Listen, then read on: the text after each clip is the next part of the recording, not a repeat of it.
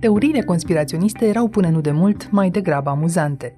Inscripționarea în buletin a numărului satanic sau tenacitatea cu care George Soros și-a plasat nepoții prin toate fotoriile importante ale planetei deveniseră parte din pseudo-realitatea de care se putea foarte bine râde la bere. Dar azi, când ies în stradă, ne uităm altfel la conspiraționiști. De exemplu, să știe că COVID-ul a fost cercetat și produs în laborator. Se pare că la Jocurile Militare Olimpice de la Yuhan, în care au participat 104 țări, i-au infestat în mod intenționat cu COVID. Părerea mea e că l-au creat pentru a împinge lumea spre vaccinarea obligatorie. Suntem aici ca să ne cerem dreptul la adevăr, să se termine odată cu toate minciunile legate de COVID, legate de numărul de morți de COVID. Nu vom tolera să fim termoscanați. De ce sunt conspirațiile fascinante, dar deopotrivă toxice în momente de criză? Cum se face că amicul școlit îl înjură brusc pe Bill Gates că a regizat pandemia și guvernul că inventează morți de COVID? Oamenii generează informație de tipul ăsta în momente în care sunt anxioși, au neliniște, au nesiguranțe și în momentele în care oamenii se simt lipsiți de putere. Dragoș Iliescu, psiholog și profesor la Facultatea de Psihologie și Științele Educației a Universității din București, explică azi de ce cred oamenii în conspirații și cum ne putem întoarce la adevăr. Eu sunt Anca Simina și ascultați On The Record, un podcast recorder în care știrea primește o explicație. Mergeți cu taxiul? Da, nu atât de mult cu taxiurile clasice, alea galbene, cât cu modalități mai... Uh, alternative? Alternative, să le zicem, de transport public, da. Eu a trebuit să iau unul zilele trecute, deși nu e tocmai cea mai bună idee în perioada asta. Omul mă vede cu mască, cu dezinfectantul pe care îl scot din poșetă, dar tot se încumetă și mă întreabă și ce ziceți de coronavirusul ăsta există? mă întreb, oricâte cifre ar apărea, oamenii tot au îndoieli? Unii oameni au îndoieli, dar unii oameni au îndoieli despre fel de fel de lucruri. Adică trăim într-o societate foarte complicată din punctul ăsta de vedere și sentimentele astea anti-intelectuale și anti-știință mai specific au devenit fenomene culturale. De principiu, până acum, poate 100 de ani, poate hai până în perioada interbelică, grupurile care aveau astfel de opinii, opinii radical antiștiințifice și anti-intelectuale și care aderau la teoria ale conspirației, erau mai degrabă grupuri limitate numeric. Da? Deci era ceea ce se numește în teorie fringe phenomenon, un fenomen de nișă. La momentul ăsta e un fenomen cultural uh, în dreptul lui care are impact, în sensul că modifică comportamentul oamenilor din punct de vedere al comportamentului electoral, de exemplu, și votului, comportamentului alimentar, da, ce mâncăm, că ce au în ele și cine vrea să facă cine știe ce cu noi, comportamentul legat de sănătate, da, vaccin și antivaccin în mod special și diverse tratamente, tratăm despre cancerul cu zeamă de castraveți și mai știu eu ce altceva. Deci uh, sunt mai mulți, le e mai ușor să își uh, propage ideile, le e mai ușor să-și găsească tovarăși, oameni care să împărtășească aceleași idei sau care să poată fi convins să adere la ideile lor și un alt fenomen care se întâmplă în ultimul timp este acela de radicalizare și extremism. Idei care vorbesc despre medicină alternativă sau despre tratamente alternative au existat dintotdeauna. Dar ce vezi în ultimii ani e radicalizarea acelor care propovăduiesc astfel de tratament. Acum, spuneți drept, ați avut măcar o dată în aceste două luni o îndoială, măcar ați fost tentat să studiați vreuna dintre teoriile vehiculate despre pandemie?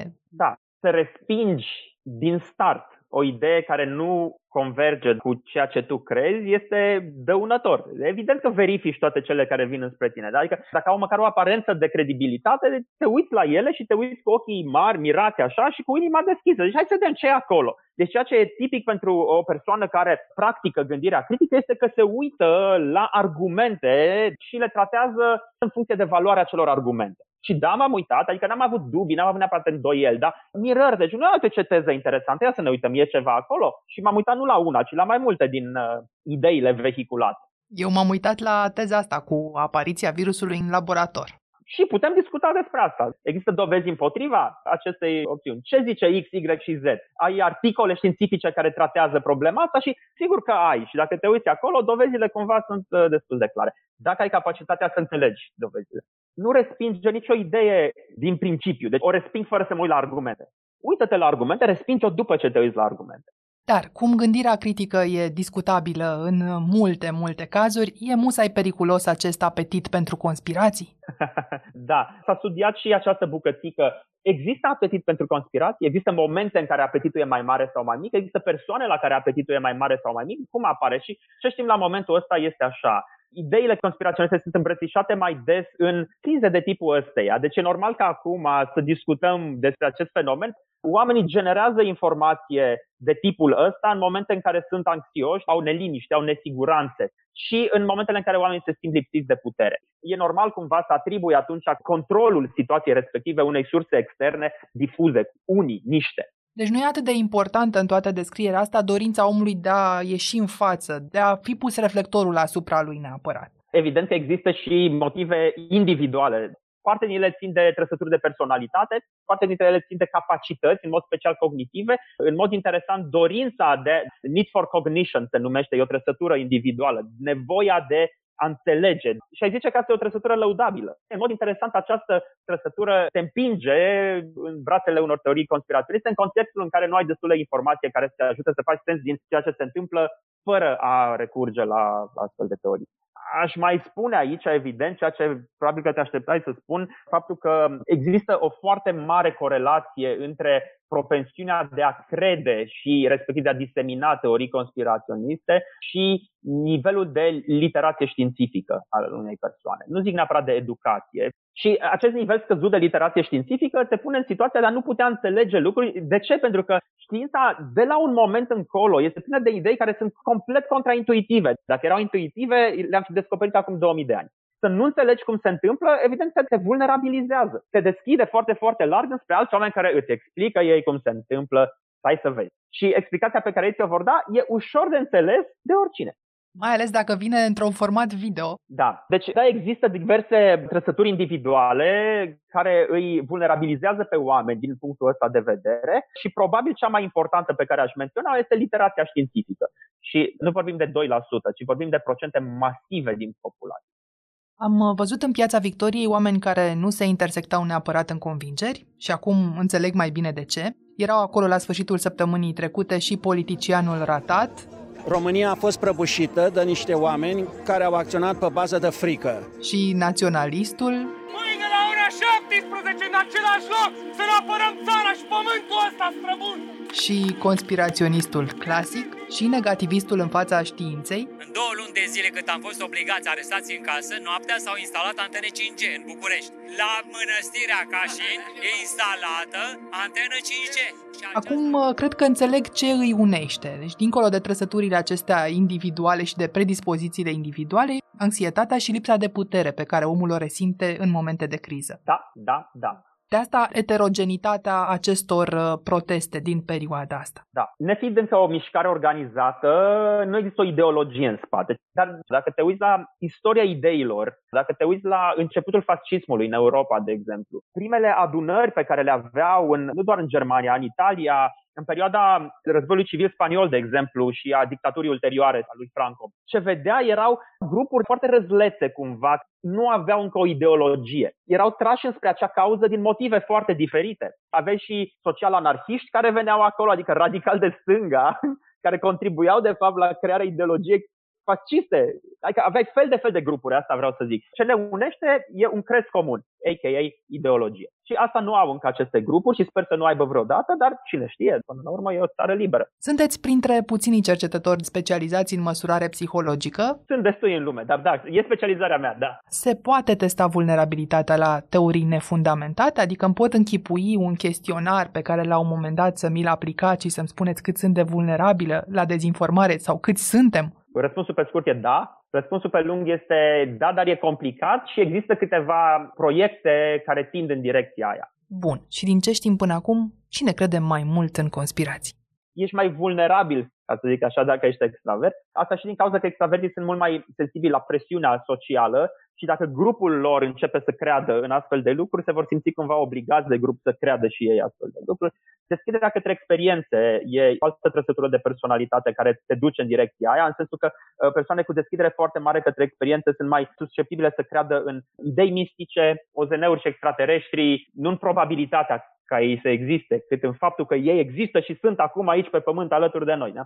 Am tot evitat să spun lucru care este evident. Abilitățile cognitive sunt puternic asociate cu credința în uh, astfel de fenomene sau cu credulitatea mai degrabă. Da? Adică n-ar trebui să ne uităm atât la CV-ul omului cât la IQ-ul lui. Da, o parte din vulnerabilitate vine din, adică nu vreau să-i prostie, sau evitam să zic asta, dar uite că am zis-o până la urmă. Dar da, abilitățile cognitive mai puțin dezvoltate descriu o vulnerabilitate din punctul ăsta de vedere. Dar mi-ați descris aici oameni deschiși la nou, extroverți. E adevărat că pot avea un scor slab la literație științifică, dar care îmi pot fi vecini, poate chiar amici. Da. Cum se face că amicul meu școlit nu doar că îl înjură pe Bill Gates, dar dă și share unor bazaconi? Oi, da. Și aș vrea să zic înainte de orice altceva e că nu sunt puțini la momentul ăsta. De am spus că e un fenomen cultural. În România nu avem sondaje din punctul ăsta de vedere, deși mi-ar fi plăcut să avem. Sunt câțiva cercetători tineri care au început să lucreze pe zona asta de comunicarea științei, popularizarea științei. Ce știm din studii care au loc în alte țări, hai să-ți dau niște procente ca să te îngrozești. 41% din americani cred că nu există încălzire globală. Ups! Mai mult de atâta. Cred că e conspirație care propagă acest neadevăr. De ce? Și aici poți să dai cu liniuță de la capăt fel de fel de motiv. De aici personalizăm, nu-i așa? Da. Fiecare își găsește propriile explicații. Da, da. Grupuri diferite vor demoniza pe altcineva, dar oricum e o conspirație mare în spate. Da? Deci nu vorbim de 2%, de 3%, ci de procente masive din populație care cred astfel de lucruri. Și ce ne arată studii care s-au desfășurat în Europa de vest este că undeva la 70-80% din populație are cel puțin o credință irațională de genul acesta. Îmi dați deja a priori o explicație pentru popularitatea temelor universale care prind acum în pandemie, dar pe lângă acestea au apărut și teme locale. E destul să intrăm zilnic pe pagina de Facebook a Ministerului Sănătății și să citim acolo comentariile de la fiecare actualizare a cazurilor de deces. E absolut uh, o experiență cel puțin interesantă. Apoi a fost măcar o televiziune națională care a încurajat conspirația. Avem dezvăluiri incendiare în exclusivitate despre banii pe care rudele morților i-ar fi primit de la spitale celebre sunt dezvăluiri grave devolate de mai multe persoane. Spitale din România ar oferi bani rudelor morților pentru a trece în certificatele constatatoare ale deceselor cauza morții COVID.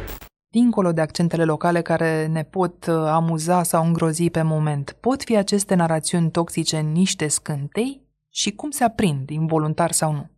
Sigur că are accente locale. Avem demonii noștri, evident, știm noi pe cine să dăm vina. Pentru că atunci când dai vina pe cineva, trebuie să fie credibilă atribuirea respectivă.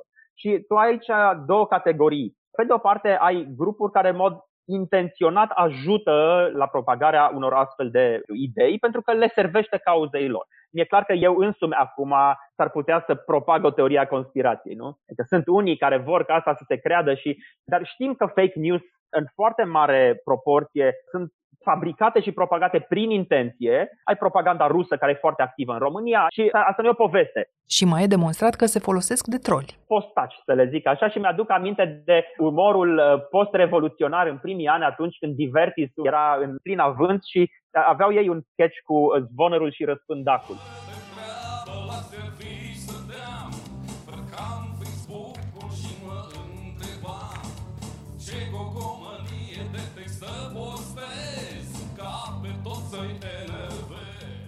Deci zvonări și răspândaj. Bun, asta e o parte a poveștii. Există însă și partea cealaltă a poveștii, care vorbește de oameni care nu sunt neapărat plătiți, care fac asta din convingere.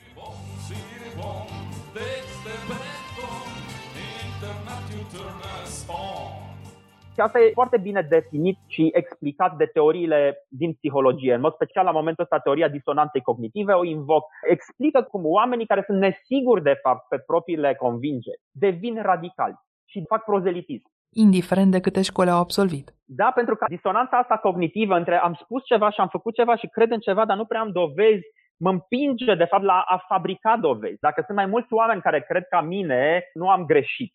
Spre ce duce asta este faptul că persoanele care cred în astfel de teorii ale conspirației sunt mult mai agresive decât persoanele care nu cred în astfel de teorii ale conspirației. De curând a apărut un articol extraordinar de fain în Science, se uită la grupurile antivaccin de pe Facebook și s-a uitat la felul în care aceste grupuri, timp de un an de zile, cresc sau descresc și ce arată acel studiu este că grupurile antivaccin sunt mult mai agresive, ai o medie cam de patru ori mai mare a postărilor în aceste grupuri. O persoană dintr-un astfel de grup scrie mai mult despre convingerile ei. Asta înseamnă. Hai să îngroși tușele un pic. Dacă am avea un grup de oameni care cred că pământul este plat. Și avem, îi găsim oricând în Hyde Park. Da, da, știu, știu, știu. Avem, da, e o altă teorie a conspirației și asta. Și un grup de oameni care cred că pământul e rotund. Dacă am avea un grup de 10 astfel de oameni, n-ar simți nevoia să scrie în fiecare zi pământul e rotund, pământul e rotund, pământul e rotund. Da, dar dacă tu crezi că pământul e plat, și știi că de fapt asta te pune într-o minoritate, tu ești îndemnat să faci prozeliți, da? postezi mai agresiv, încerci să convingi alți oameni, contaminezi în felul ăsta alte grupuri. Și ce arată studiul respectiv este că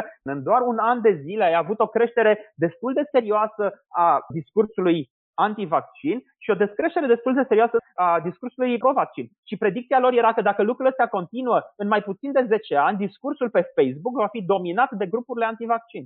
Putem să speculăm acum de ce se întâmplă asta. Mie mi se pare mai îngrijorător ce se va întâmpla. Oh, da, nu vreți să ne gândim la asta. De ce? Pentru că odată ce un volum suficient de mare dintr-o populație împărtășește acea credință, acea credință va influența politicile publice.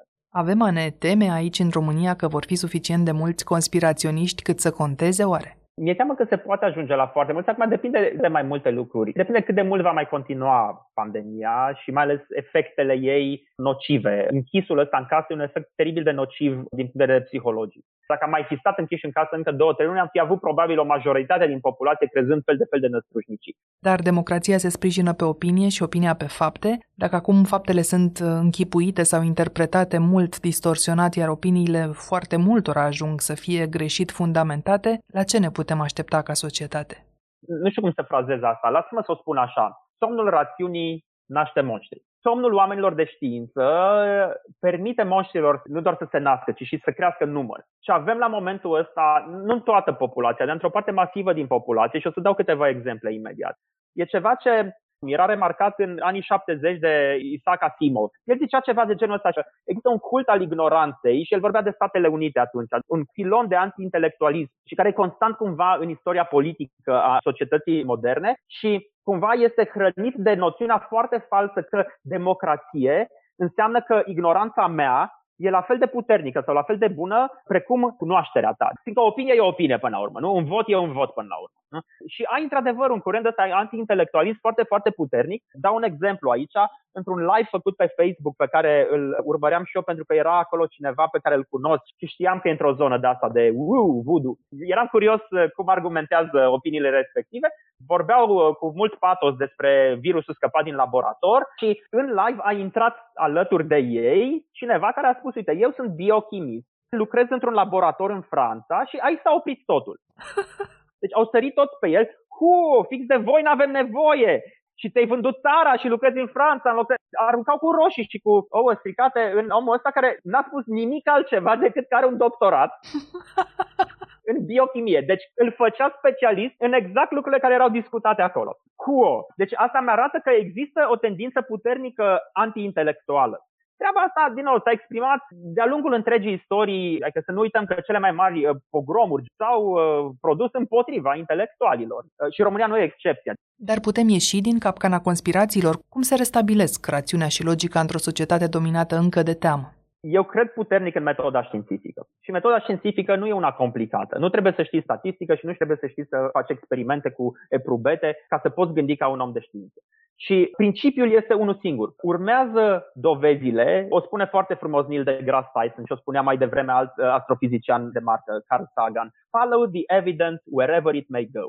Urmează dovezile oriunde te-ar duce ele. Chiar dacă te duci în a crede ceva ce nu-ți place ține și de o obișnuință de a te uita constant la dovezi nou apărute, la credibilitatea surselor din care apar dovezile respective, deci e cumva un, un mod constant de a privi lumea ca și cum ai privi Matrix-ul. Atunci când lași un vid, acel vid va fi umplut de cineva. Aceste teorii ale conspirației s-au propagat și au înverzit sub imperiul lipsei de comunicare din acele zone care puteau de fapt să aducă informație pertinentă, validă, credibilă în domeniul respectiv.